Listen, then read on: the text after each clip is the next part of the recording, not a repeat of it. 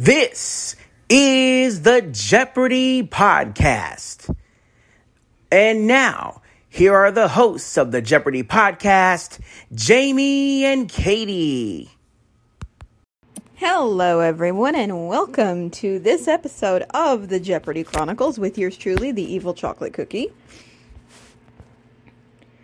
We had probably the most intense game I have ever seen. And I'm not just saying that lightly. I know I've said that in other cases, and every time I've said it, it's been true. But this one had me on the edge of my chair, and those of you who know me, well, you know how clumsy I am and wh- how dangerous it is for me to be on the edge of my chair. So yeah, that was that was just oh my god. So let's not waste any time. Let's just get right into it.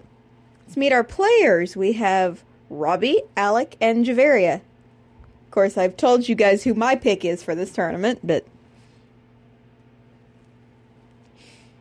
I've also told you that everyone is an awesome player, and just because I have a preference doesn't mean I will be heartbroken. But let me tell you this much. This bunch meant business today, and I mean absolute total meant business. It was crazy. So the real the contest for the first little while was between Alec and Juveria. Robbie had a slow start, but don't let that discourage you. Sometimes the players with the slowest starts can make some of the boldest moves ever. Juveria had a nasty run in with a daily double. Very early in the game, she goes in the hole, out of the hole, hits the daily double, right back in the hole. But she didn't let that hold her back. She came crashing back out of the hole. It was like it was like someone hit some kind of artificial propulsion thing.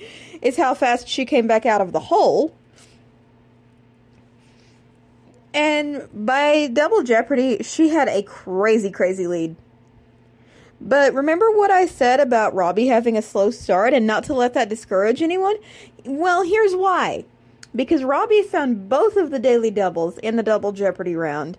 One of them went all in. And I had just enough time to say, don't do that.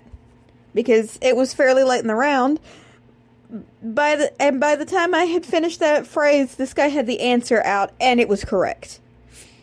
And then he gets the other one and makes a smaller but equally potentially dangerous wager and is also rapid fire on that one getting it right. Which was absolutely amazing.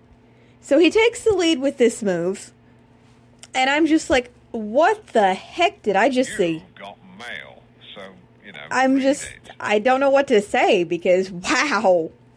This this is a competitive game. We like those. I mean, sure, seeing someone take off like a lightning bolt and run off with the game is good, but honestly, it's it's better.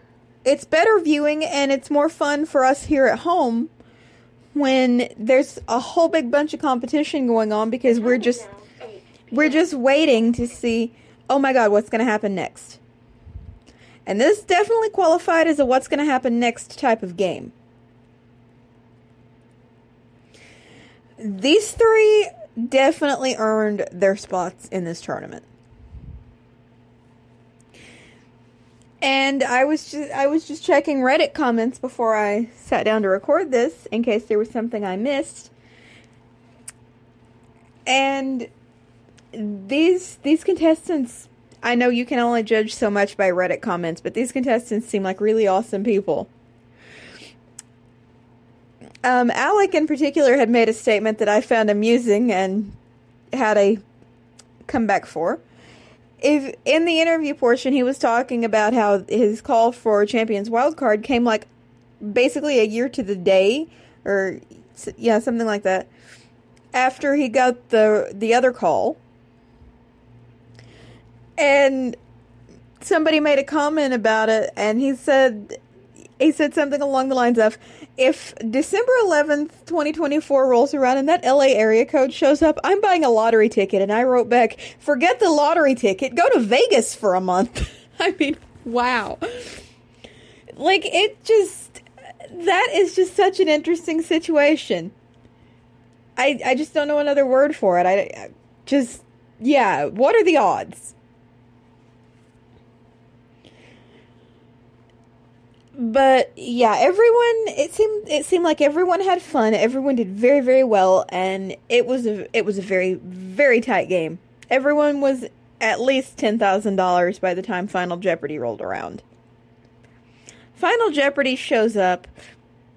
Um, Alec and Juveria got it right. Alec doubles up.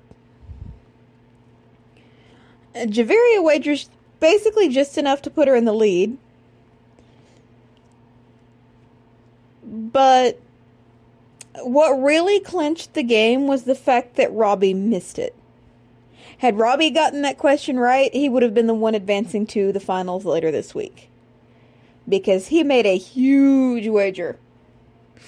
But unfortunately, he missed it, and I can kind of see why he missed it because I was honestly, my brain was going in the same direction as his. So that is a very relatable, very understandable miss. But Juveria ended up winning the game and of course advancing to the finals later in the week. But like like I said, everybody really really impressed me today. I think everybody impressed everybody just based on the comments I'm seeing because well, yeah, everybody is just talking about just how crazy that game was. And I I have to agree with them. It was definitely out there.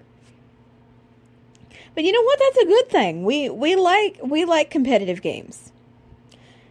This doesn't make the tournament fatigue any easier to handle, but that was a crazy game.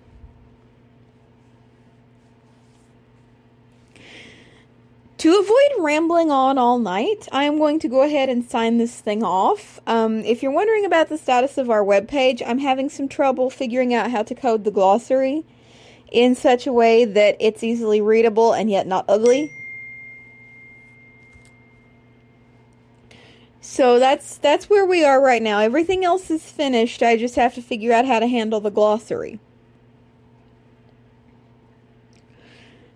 But I think that's really all the housekeeping that I've got for you right now. So I am going to say goodnight. Thank you for tuning in. And as Alex would say, so long, everybody. This is Jamie T speaking for the Jeopardy podcast, an evil chocolate cookie production.